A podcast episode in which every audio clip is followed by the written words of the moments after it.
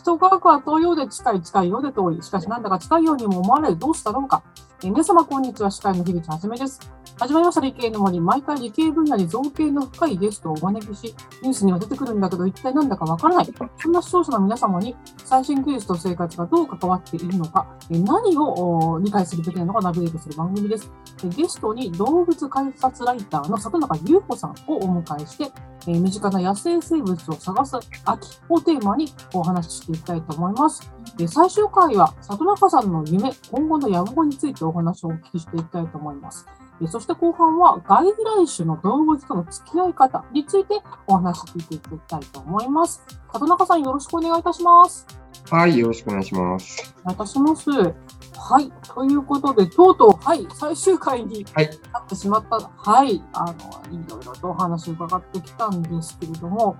はい。あの、最終回皆さんに伺っているんですけれども、うんえー、里中さんの夢、えーこれから今後の野望などお聞かせいただけますでしょうか？なるほど。えーっとですね、まあ、あの、今ね、あの、これまでお話ししてきたようなことが、そもそもの夢でもあったので、それを、まあ、充実、より充実させていきたいなっていうのが、まあ、一つあります。で、あの、もちろん、あの、そういうパイプ役としてのね、あの、一般の人と研究者とのパイプ役としての役割っていうのはもちろんあるんですけれども、それと同時に、やっぱり自分自身でも、ここはちょっともうちょっと自分で掘り下げて研究したいなっていうところはいくつかあるので、まあその辺をまあやっていくっていうのが自分の中の、えー野望というかね、夢なのかなというふうに思っていて、まあ、一つはやっぱり、えー東京都内に生息する野生動物の生態っていうのの研究を続けたい。で、あと、まあ、これまでもお話したように外来種の動物、日本国内全域の外来種の動物っていうものをもうちょっと掘り下げていきたいっていうのがあります。で、もう一つは、これはまあ、まあ、半分真面目、半分シャレなんですけども、えー絶滅したと言われている動物を見つけてみたいっていうのがありますね。なるほど。絶滅したと言われている動物を探そうと。そうです。で、あの、まあ、あの、最近ですと、やっぱり日本狼とか、日本カワウソなんかが、えーちょっと探してみたい動物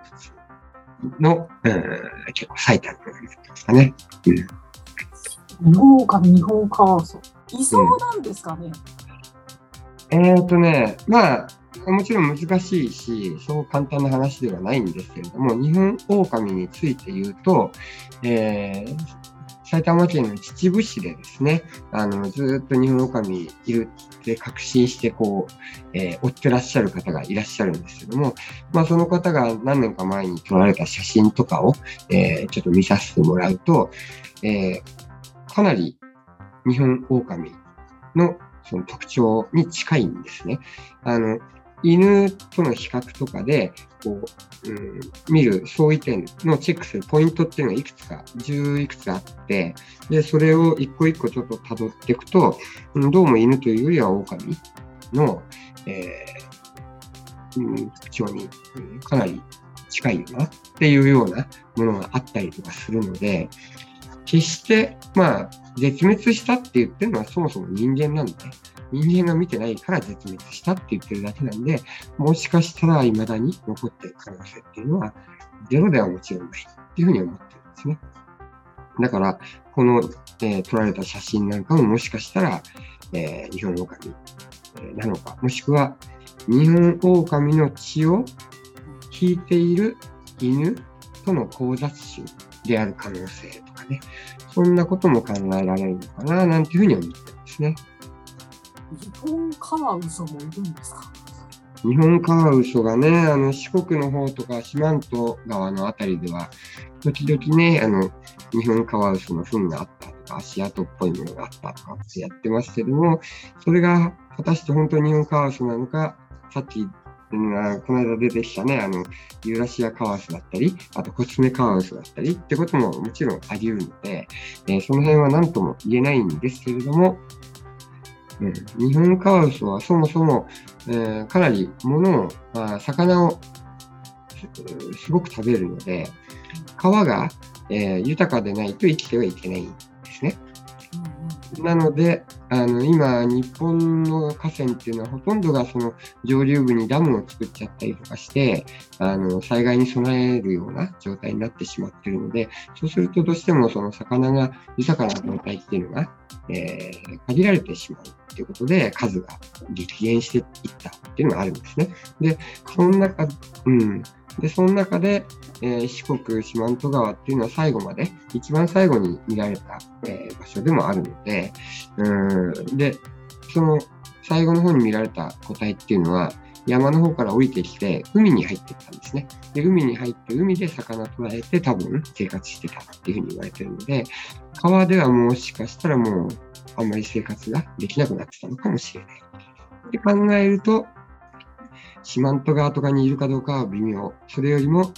えー変に整備されてない河川、人の手が入っていない河川のある環境っていうところを探したら、もしかしたらいるかもしれないっていうのはあります。たまにふっとこう、行方不明になると、そういうの探しに2週間ぐらい行ったりとかってことはありますね。うん、田中さんがいないっていうやつです。そうそうそう。うん。いや、いい生活、いいですね。こういう生活を人はするべきだろうと思います。で、まあ、そして、まあ、そういったイベントもやってらっしゃる、カフェの方に話を移していくと、はいはい。あの、遊歩道のホームページ見ました。ありがとうございます。グッズとかかなり攻めてますよね。はい。そうですね。あの、グッズもね、あの、うん、まあ、イラストのものが結構多いんですけども、僕らの調査仲間でイラストがとってもうまいやつがいて、で、そいつにあの、ちょっとももっと、あの、何に認められるイラストレーターになれっつって、あのいろいろあの、うん、あの、イラストレーターさんに実際に教えてももらったりとか、いろいろやって、あの、すごく上手くなって、で、その彼のイラストを使って、いろんな、えー動物たちのグッズを作って販売してます。これ、まあ、なかなかね、あの、ラジオだからお見せできないっていうところはあるんですけれども、うん文字だけで、ふんころがし T シャツ？あ、糞虫ですね。糞糞虫 T シャツっていうやつが、えー、これあの、今、まあ、あの、ひひびきさんに見えてるかな？あの、あそこにあるんですけども。あのねあれが、あの虫が、あのね、書いてあるんですけど、そうです。ふんころがし系のこう横にふん。書いてあるっていう。そういうことですね。ええそんなような、えー T シャツ。これは、えーうちのグッズ何種類か、7、8種類あるのかな？ありますけれども、その中で一番高いグッズでもあるんだけど、ダントツで、えー売り売り上げナンバーワンです。ちょっとこれを着て音楽フェスに行きたいと思わせるような何かがあるよう本当 ですか。はい。なんかこう、強いメッセージ系というか。うん。まあ、こんなのであるとか、まあ、いろいろね、あの、書籍なんかも売ってますけれども、もしよろしければね、ホームページの方でも販売してるんで、ぜひ。絵がふんだんなんですよね、野生の動物ね。ですねあ、ごめんなさい。何ですか？絵がふんだんに使われている。そうですね。うん、そうですね。うんそれとあと、まあ、絵とかそういうイベントだけじゃなく、コーヒーが美味しいと、かなりあの打ち合わせ中に里中さんに、うちはコーヒー美味しいんですよっていう話を聞いた ありがとうございます。そうはいです。、入れ方が特殊なんです。そうです。あの、えっ、と、うちのコーヒーはですね、例えば、えーわかりやすく 300cc、えー抽出しようと思ったら、300cc 分の粉にお湯をこう垂らして、下に落ちドリップして落ちていくのを待つんですけども、通常は。えーうちの場合はですね、えー 300cc 分の粉に対して 100cc しか抽出しないんですね。で。うん。で、残り 200cc はもう、あの、お湯、ホホットコーヒーだったら熱湯で埋める。アイスコーヒーだったら氷と水で埋める。あの、金沢、えー金沢コーヒーというところの金沢さんという方が、えー作った入れ方なんですけれども、えーコーヒーの豆をだしと同じように、えー捉えて、で、1番だしと2番だし、3番だしってもう、3番だしぐらいになるとだし柄になっちゃうんですけども、あの、その辺って用途が全然違うじゃないですか。はで、一番だしっていうのはやっぱ一番美味しいから、一番その、香りが引き立つ、あの、その出汁の良さがわかるような使い方をする。だったら、コーヒーも同じように一番出しの部分だけ使えばいいんじゃないかっていう、そういう発想なんですね。貝島線の東大和駅から東大和市駅ですね。うん、東大和市駅からの3というほど、カフェ入ってみてください。はい、はい、ありがとうございます。ありがとうございます。ありがとうございます。CM の後は小判高山由香さんをお迎えしたトークになります。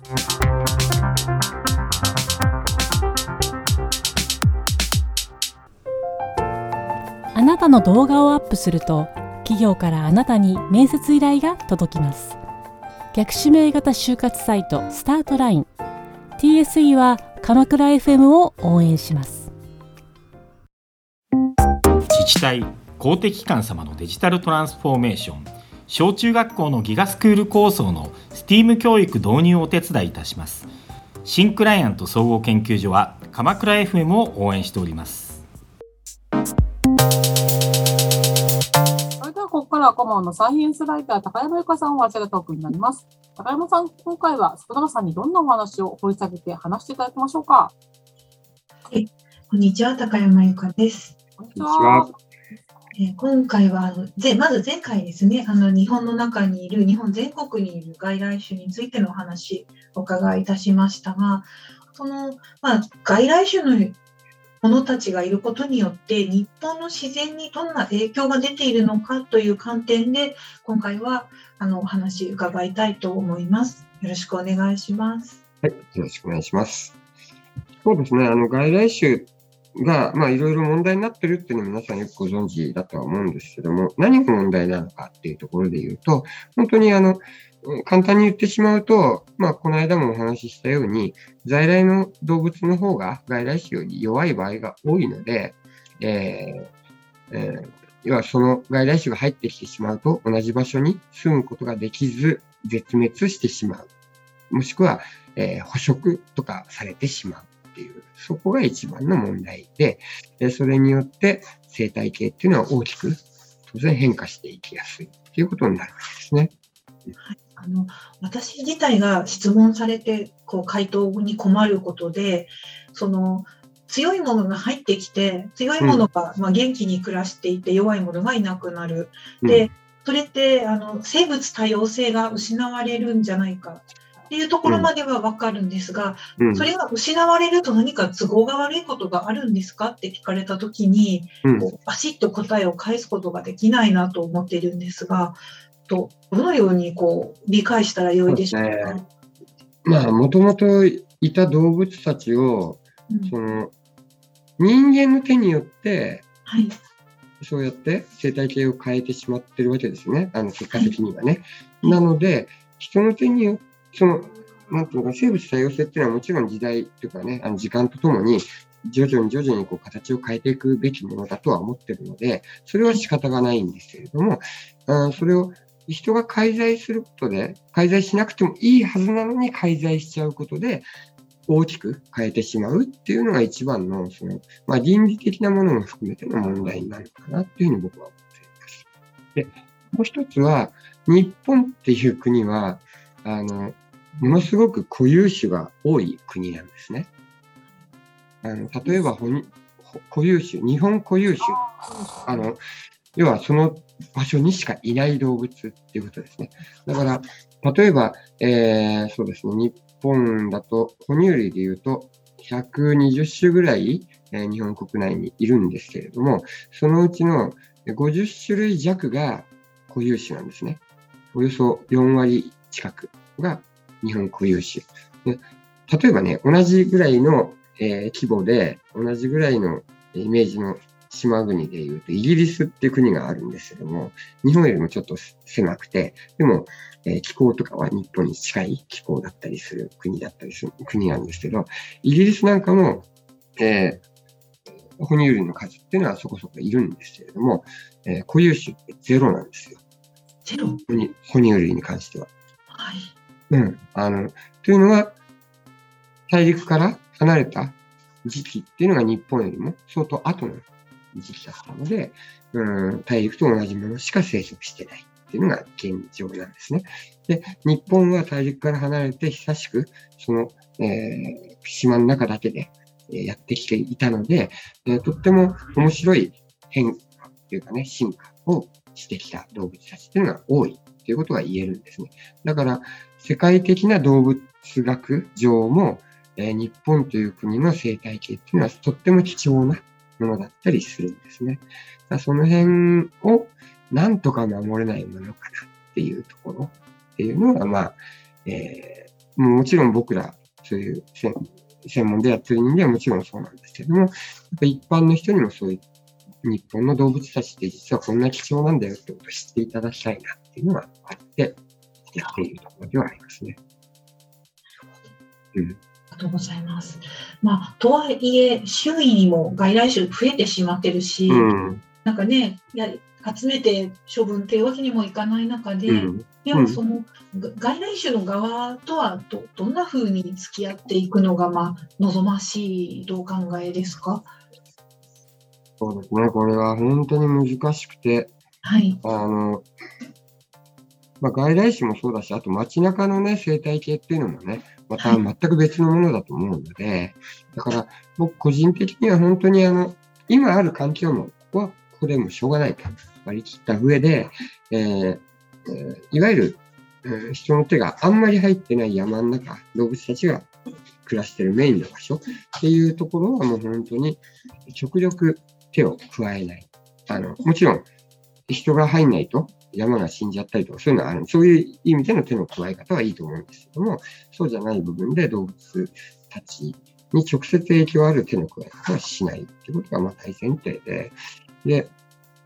その上で、うん、街中とかに関しては、えー、まあ、難しいですよね。外来種、うん、動物たちがいてももう本当にそれこそ、じゃあ猫は言っちゃダメなのかとかね、そういう話にも全然なってっちゃうので、だからまあ今ある街中の生態系をなるべく崩さないようにしていきましょうよっていうことかな。で、うん、これあんまりね、あの、あんまりい、うん、言えないのかな、言っちゃいけないのかなとは思うんですけど、もちろん外来種をこれ以上話したりしちゃいけないよっていうのは大前提であるんですけども、僕はもう街中っていうのは、ある意味、一つのこうでっかい人間たちも一緒にいる飼育ケースの中で動物たちが飼育してるようなもんだと思ってるんですよ。なので、はい、自然だと僕は思ってないんですね、街中はもう。だから、あの、その中でよく、ね、鳩に餌やっちゃダメですとか、猫に餌やっちゃダメですとかあるけど、もう個人的にはそれはもう街中はやっていいっていうふうにしちゃったらどうだろう。どう共存していく？か。餌をやることで向こうにもメリットあって、こっちにもあるんだったらそれでいいじゃん。メリットがないんだったら、またちょっと話が変わってきますけど、そうやって、うん、なんかちょっとこう違う生態系っていうものを作り込んでいくっていうのもありなのかなっていうふうには思ってますね。そこまで諦めてしまって、しょうがないから次の段階に移ろうとしてるっていうところがあるのかもしれないです。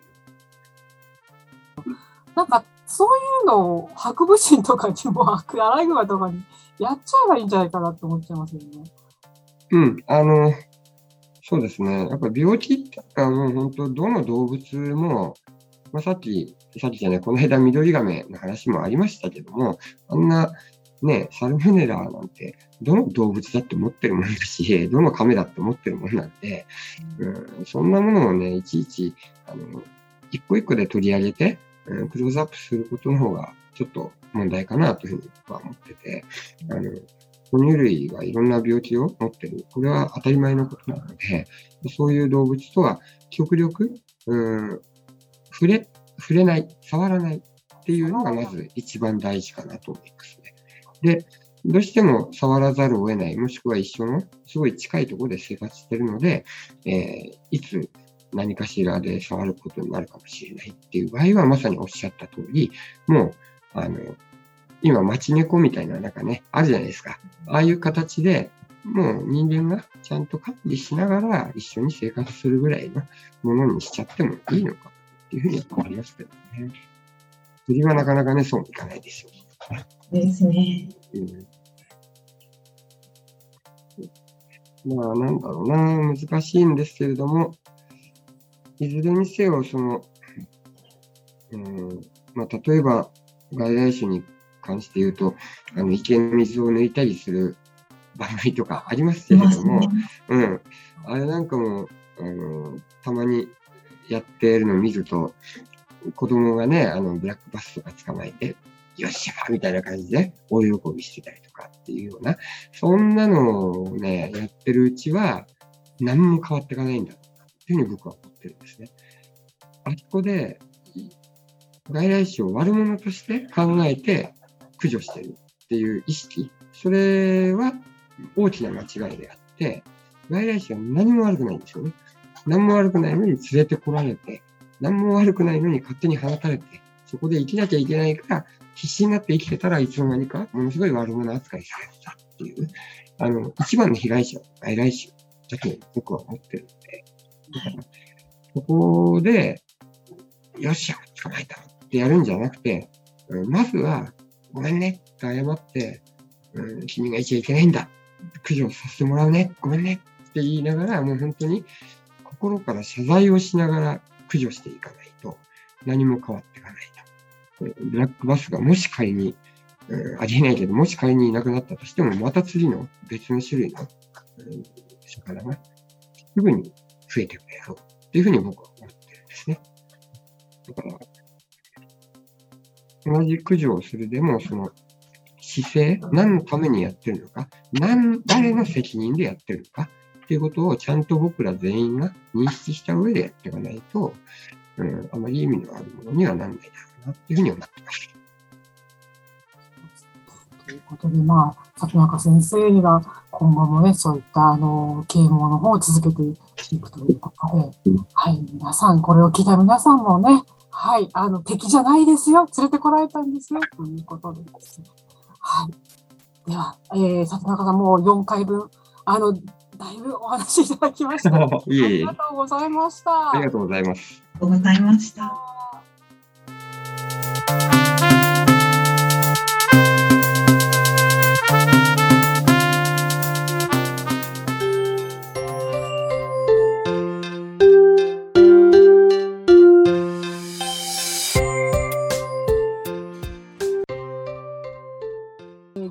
奥野さん。はい。あの、すいません。絶滅の話もあれだったんですが、その前にちょっと、あの、さっき、里中先生がコーヒービールの話されたじゃないですか。私、沖縄の石垣島でいつも行ってる店では、コーヒー泡盛を飲んでおります。あ泡盛をコーヒーで割って飲んでおりましてですね。これもまたうまいものですね。意外、本当にそうなんですよ。あっさりするの？っていうかですね、まあ、香りがより引き立つだけじゃなくて割り用しないんですかね。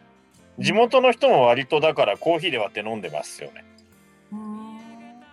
ただあのなんていうの？あの先生みたいにこだわった豆とかあの店のそのものじゃなくてその辺のスーパーで買ったブレンディのアイスコーヒーをぶっかけて飲んでるような感じなんで全然レベルは違うんですけども。はい。でもやっぱり美味しいんですね。